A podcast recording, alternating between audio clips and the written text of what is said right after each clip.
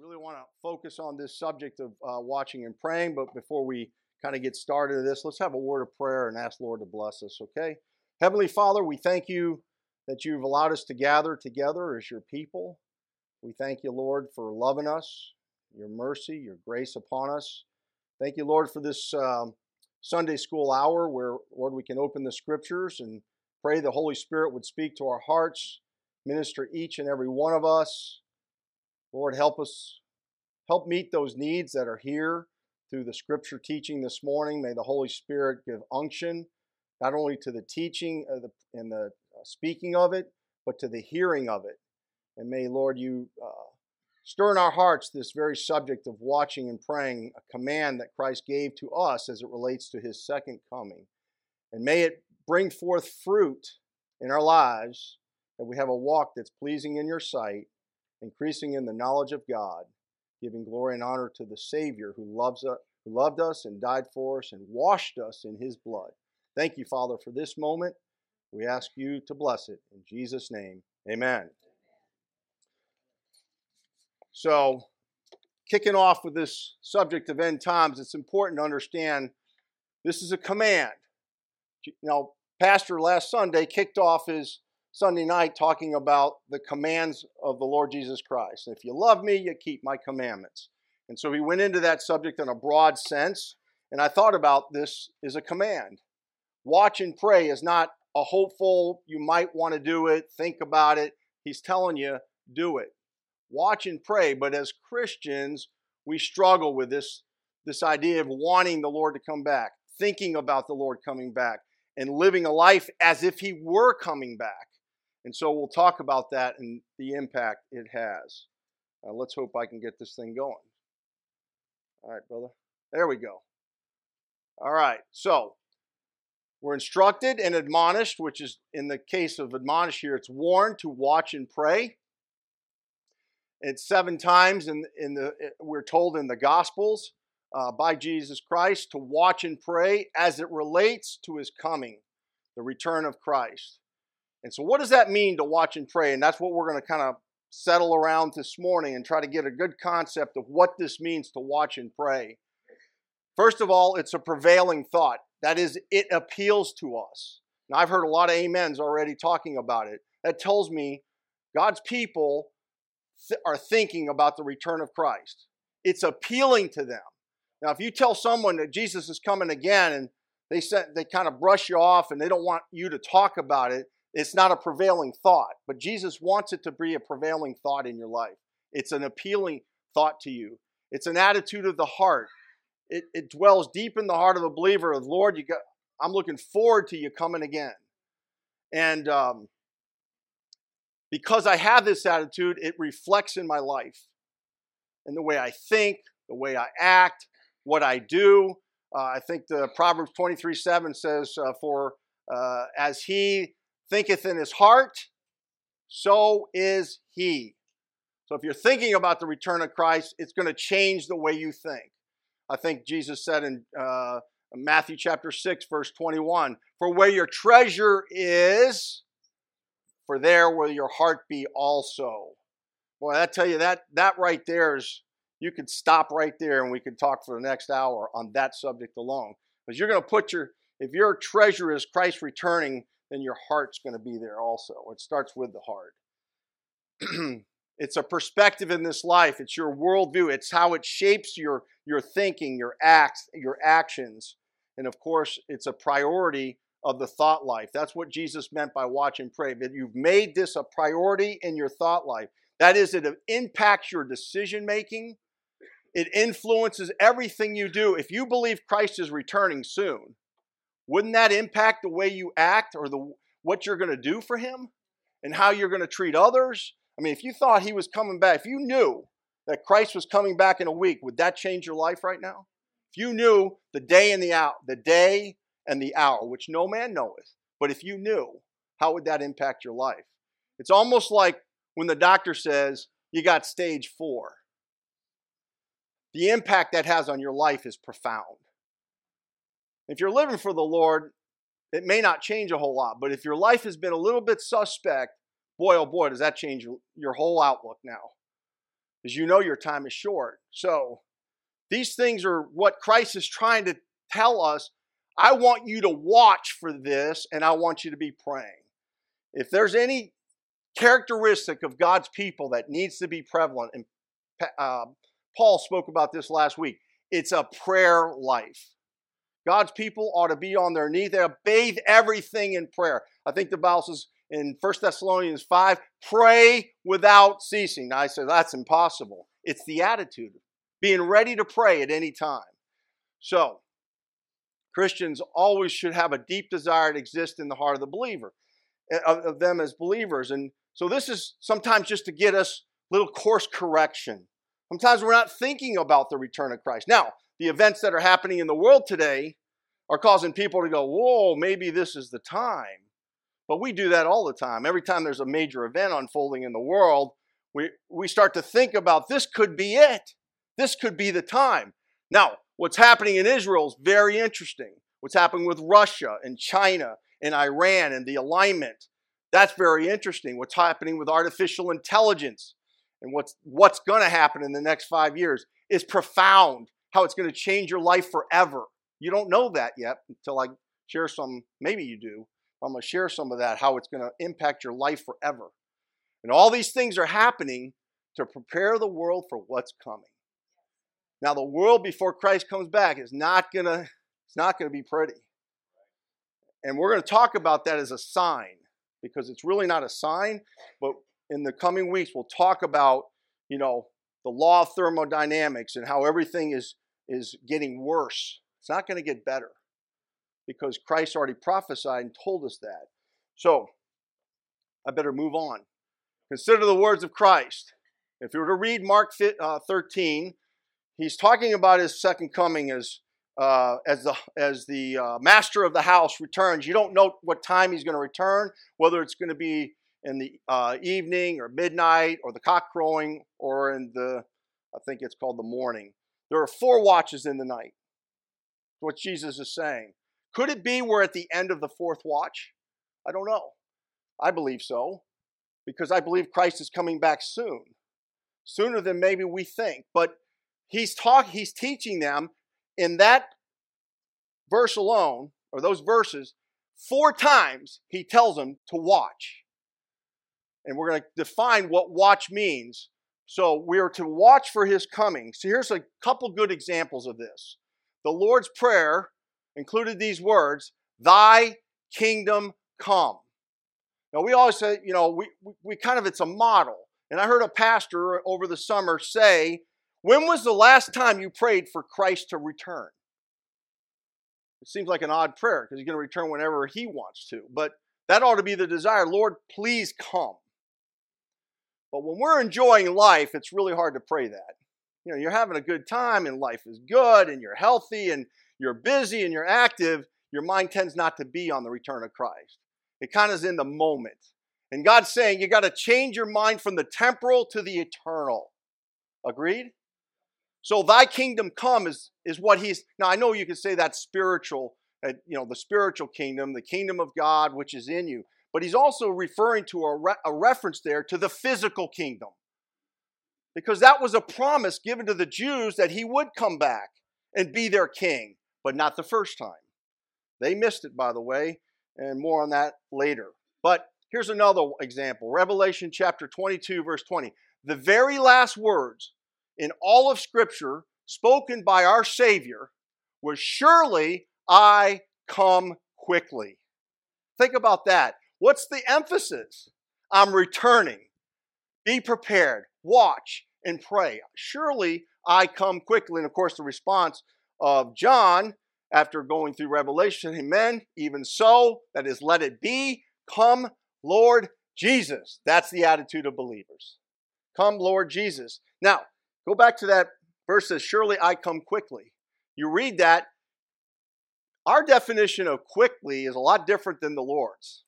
That's been 2,000 years, almost 2,000 years, since the Lord uh, ascended up to heaven after his resurrection.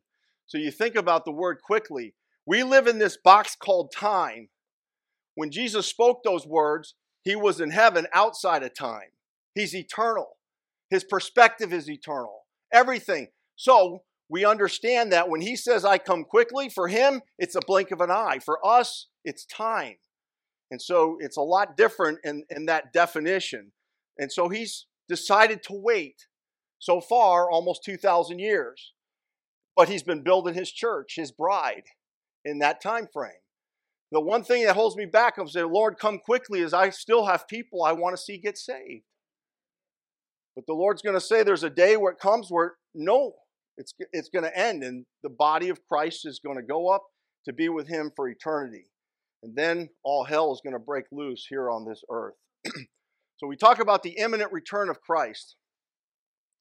Before I get into this, I'll say this from a personal testimony. When I was a young believer, um, you know, I got a hold of these truths, and man, you know, as a young believer, you start reading about prophecy and things that are happening. I mean, it's exciting stuff. And of course, this is back in the 80s when there was a lot more teaching and preaching on prophecy. I, I, I hate to say it, folks, but we're not doing that a lot anymore. I was in a church for eight years, and I know they preached on missions, they preached on gospel, uh, they did a good job, but I never heard a sermon in eight years on prophecy, on the end times. They'd mention it, but never heard the details. And I thought to myself, something's wrong here. I know we got to get the gospel out. I know we got work to do. But folks, a lot of people get stirred in their hearts when they realize prophecy unfolding and the things of God and the blueprint of God.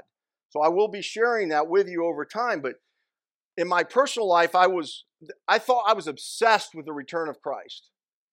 And but t- as time went on, as I matured, in that sense, I got busy with family, got busy raising children, got busy making money, growing, you know, growing uh, family. All the all those things started to occupy my mind, my thinking, my actions. It's not that I wasn't involved in church or anything like that. It's just I got so occupied that it was a forethought. The return of Christ just didn't. I wasn't thinking about it like I was when I was early on in my on my Christian walk with God.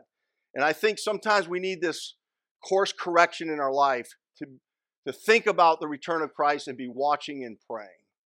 So, the imminent return of Christ has been around since the days of Christ's ministry. That is in the hearts of believers. And um, especially in the early church, they were looking for his return. And I'm going to prove that to you here in, in these next few slot or next few verses. Paul wrote in Philippians, For our conversation is in heaven. The word conversation means lifestyle, it also means citizenship. Our citizenship is in heaven. You can take that to the bank. God said it, so be it. It's, it's true. From whence, notice, we look for the Savior, the Lord Jesus Christ. So clearly, Paul is admonishing, telling, we look for the Savior. So they are watching and praying. He's instructing them to do that. Why? Because your citizenship's in heaven. So you want him to return so you can be with him. Paul always included himself in these verses because he believed Christ was coming back in his days. Not forsaking the assembling of ourselves together as the manner of some is, but exhorting, encouraging, motivating one another, and so much the more as you see the day approaching. Now, do you think the day is getting closer? Brother Tom, you've been in the ministry 50 plus years, would you say? Well, huh? 50. And how much more do you believe we're getting close? You know. So as you see the day approaching, that ought to change how we gather and how we think about when we gather. And not forsaking that as some would do. For this we say unto you, now watch this carefully, by the word of the Lord, that we which are alive and remain shall uh, under the coming of the Lord shall not prevent them which are asleep. So Paul included himself in the rapture. He believed it was imminent. It could happen at any time. Now, 2,000 years have passed. You say, well, he hasn't come. So then we get kind of like, well, maybe he probably, he probably won't come in my lifetime. He didn't come in Paul's lifetime. He didn't come in Martin Luther's lifetime. He didn't come in, in, in the 90, 1900s when everybody thought he would come. So we start to think, well, he's probably not coming. And we put it aside and we don't watch and pray like we're supposed to. But Paul's attitude was, we are going to see it happen. We which are alive and remain. So he He was clearly in the present tense about this happening. His salutation, opening uh, words in 1 Corinthians 1 7 is, you know, he always said, uh, Grace be unto you and peace, right? Follow grace brings forth peace. And then he comes right out in verse 7 so that you come behind and no gift. What are you supposed to be doing? Waiting. Waiting for the coming of the Lord. That's a, he's telling believers to watch and pray. However, as time has gone on, this has become more prevalent. And Paul, Peter is addressing that in 2 Peter chapter uh, 3. He says, knowing this first, that there should come in the last days scoffers. You know what a scoffer is? Someone who thinks you're stupid and foolish. Now and then I'll see something, I'll read something uh, in the blog. You know, if there's an event going on and, and they're trying to tell people are writing in there about God is trying to get everybody's attention, God's moving in the world, and then you've got the naysayers. And they're a dime a dozen. They're more than those that are talking about God. And I, I can't tell you how many times I read, Your God is a fairy tale.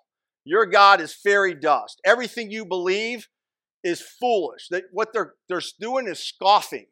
They're saying you're stupid, you're moronic to think that there's a God who is in charge of the world, and they just do not believe their eyes are closed, but they're scoffing at us.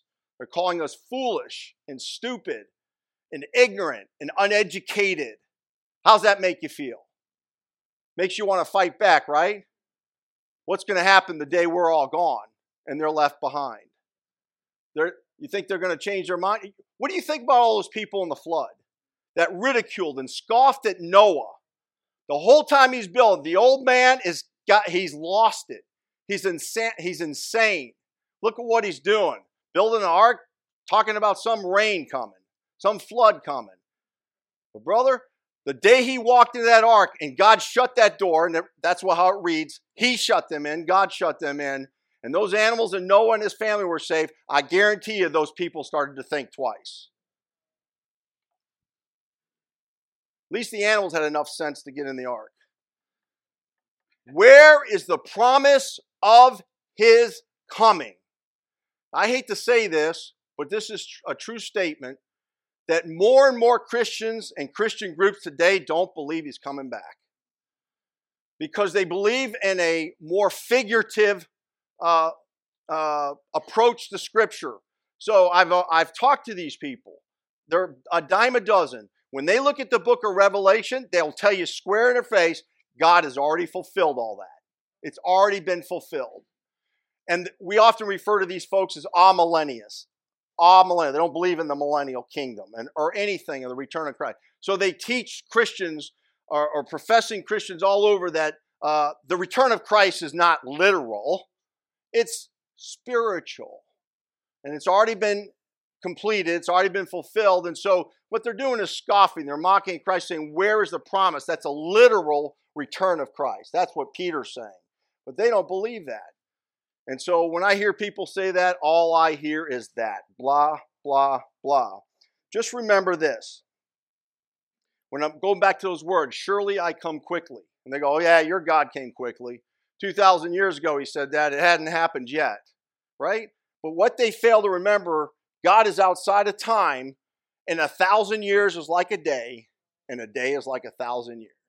Just like I said when I came in, it's been six months since I last stood up here. How fast did that go? I woke up and here I am again. And so I, I, I it, it blows my mind how fast life is going. But for God, it's there is no time. And so he's taking his time before he returns so people get saved and come to know Christ. But there'll be a day that'll stop. His coming is going to happen. So help us to not be in that category ever. So here's something that goes back to the prevailing thought, the attitude, the perspective, and the priority. 1 John 3, Verse 2 and 3 says, Beloved, now are we the sons of God, and it doth not yet appear what we shall be, but we know. Look at the confidence of that right, of those words. We know. How do we know? You know what the world doesn't like about us is our confidence in God and in the scriptures. When we speak, we speak with confidence because we trust God that what He said, He will do. And we stand that ground and they can't stand it because their life is a variable. It's always moving, it's never fixed. With truth, it's fixed. It's, it does not move. God does not move. His promises. What, what's Second Peter chapter 1, verse 4? Whereby are given unto us exceeding great and precious promises, that by these, the promises of God, you might be partakers of the Holy Ghost, having escaped the corruption that is in the world through lust. Exceeding great and precious promises? Yep. And one of them, I'm coming back to get you, whether you like it or not. it's like mom with a kid, you know? Kids fighting the whole way. You're coming with me. But we know that confidence when he shall appear. Now that's a little different than the coming. Appearing is the rapture. So he's referring to the, I believe, a reference there to the rapture, the appearing of Christ, and what the Bible says we'll meet him if we're alive and it happens, we'll meet with him in the air. So shall we ever be with the Lord. The coming is a very visible event, and there are signs that will happen in the tribulation that lets people know he's coming back. The sign of the Son of Man in heavens, in the heavens, and all that stuff. So this, this appearing is, is not known. It's in the twinkling of an eye when it happens. We shall be like him for see him as, whoops. Hey, what happened to the rest here? Okay. And every man that hath this hope, that is, you're watching and praying, and you're preparing for his return. Every man that hath this hope does what? Purifieth himself. He's preparing when the Lord returns. So he's not ashamed or embarrassed. So there is a there is something that takes place when you're looking for Christ to return. It does something spiritually for you and and giving you the proper walk to bear fruit unto God. Why is it doing that? Okay. Summed up. Thou will keep him. Now I'm, I'm going to take a little side note here, a little side note. Um, Thou shalt keep him in perfect peace, this is one of my favorite verses, by the way. I've, I've been meditating on this verse as simple as it is. Say it with me. Thou wilt keep him in perfect peace whose mind is stayed on thee. Profound. So, I don't know about you, but now and then I, I'll struggle with anxiety. I'm human. I get overwhelmed by a lot of things, that, and now that I'm retired, it's funny. I'm I could handle stress a lot better when I was working because I was in it all day long. So things were like water off a duck's back. But today, the little things start to bother me more and the stress levels, and because you're not in a stressful environment all the time. So the older you get, the less you're disconnected from the, you're getting, you can get more anxious. And we live in a pill popping society. Now, I'm not making fun of anybody here. And I'm not telling you what to do or you know what the doctor prescribes but we are in a pill popping society we have a pill for everything if you're anxious take this if you're doubly anxious take two of these i mean if you're depressed take this and then add this because that'll help that and we, we, we, we talk about chemical imbalances everywhere and we have a mental health crisis in our country and, and we think about all the needs uh, the, the physical need that's trying to take care of a spiritual rooted problem it doesn't work. And, and I keep going back to this verse. If my mind is stayed on the return of Christ and on Him and on the treasures in heaven and on what's coming, the Bible promises me He'll keep me in perfect peace. So, oftentimes I've been struggling a little bit with sleep. You know, I'll wake up at three like my heart's just pounding. I don't I have no idea why. You know, oh, I can't understand. It. I told my wife, I said, I but I know I have one thing I can do. I said, Lord, can you help me sleep? Lord, can you give me some peace about this? Whatever it is, you know, the devil's trying to do to bother me. And uh, in fact, last night I was like, Lord, just give me a good night's sleep. Just per, I, I need some good rest for in preparation for this. And God made me allowed me to sleep like a baby. I can prove it. I have a sleep app and it shows me when I have a good night versus not a so good night. But I just simple prayer. And I woke up, I said, Praise God, thank you for answering such a sin. You did not have to answer that for me. I'm, it's just trivial. It seems so trivial, doesn't it? But for God, it was important.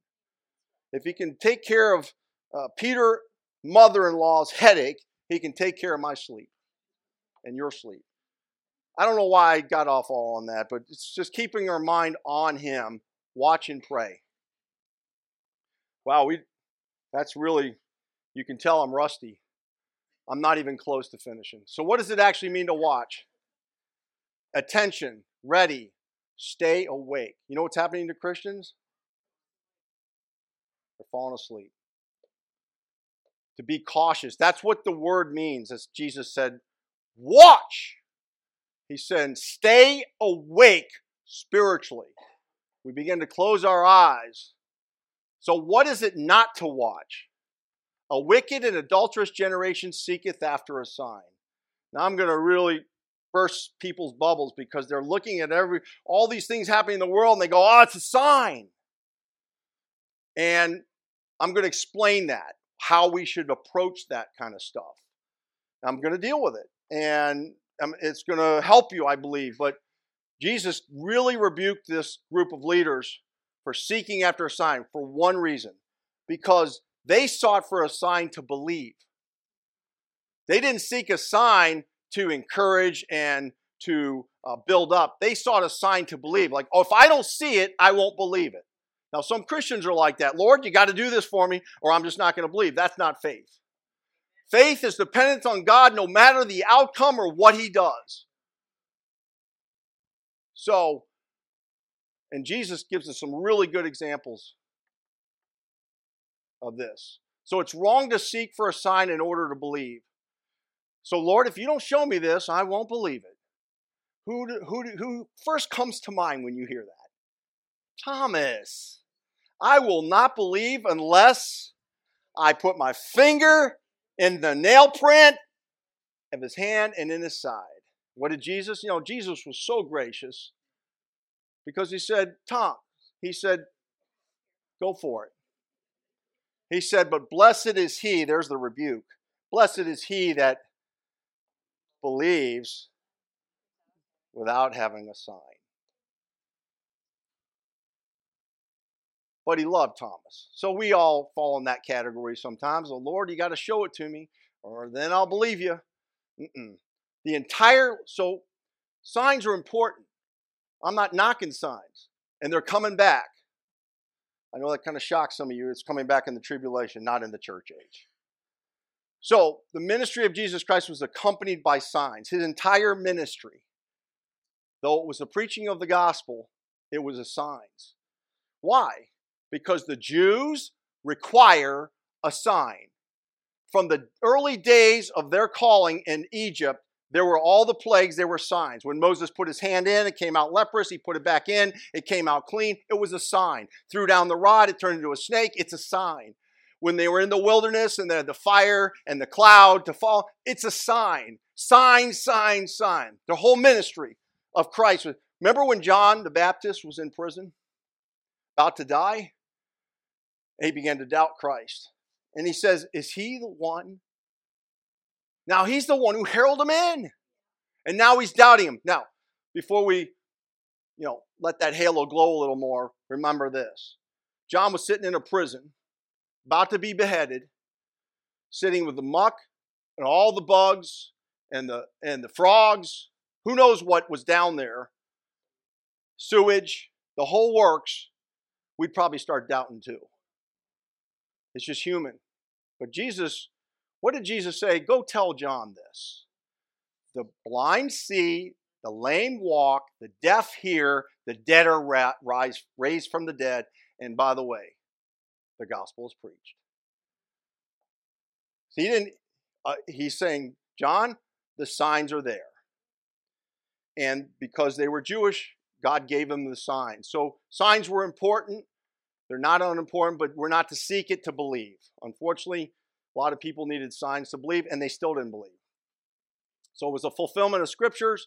The Jews require a sign, and the early church was followed by signs. Why? Because the early church was mainly what? Jewish. And as a result, they didn't have scripture, New Testament. But as the church matured and became more Gentile, there was less need for signs. And so, as the scriptures uh, start, started circulating and the, uh, with being filled with Gentiles, God did away with the signs. They started to fade. That's a summary of the, the, the aspect of signs. So, but we don't seek for a sign to believe. So, we got just a second here. What sign did Jesus give to the leaders of the Jewish nation when he called them a wicked and adulterous generation, seeking after a sign to believe? He said, There shall no sign be given it but the sign of the prophet Jonas. What's the sign did he give them? He gave them scripture. That's what you believe. That's what he wants you to believe. He gave them the scripture as the most important sign. In Luke 16, uh, the rich man and the beggar, and or the, the rich man's, you know, tell my brother and tell my brother and send somebody. And Jesus said, if they hear not Moses and the prophets, there's your scripture, they will not believe if someone rises from the dead to tell them. There's a sign.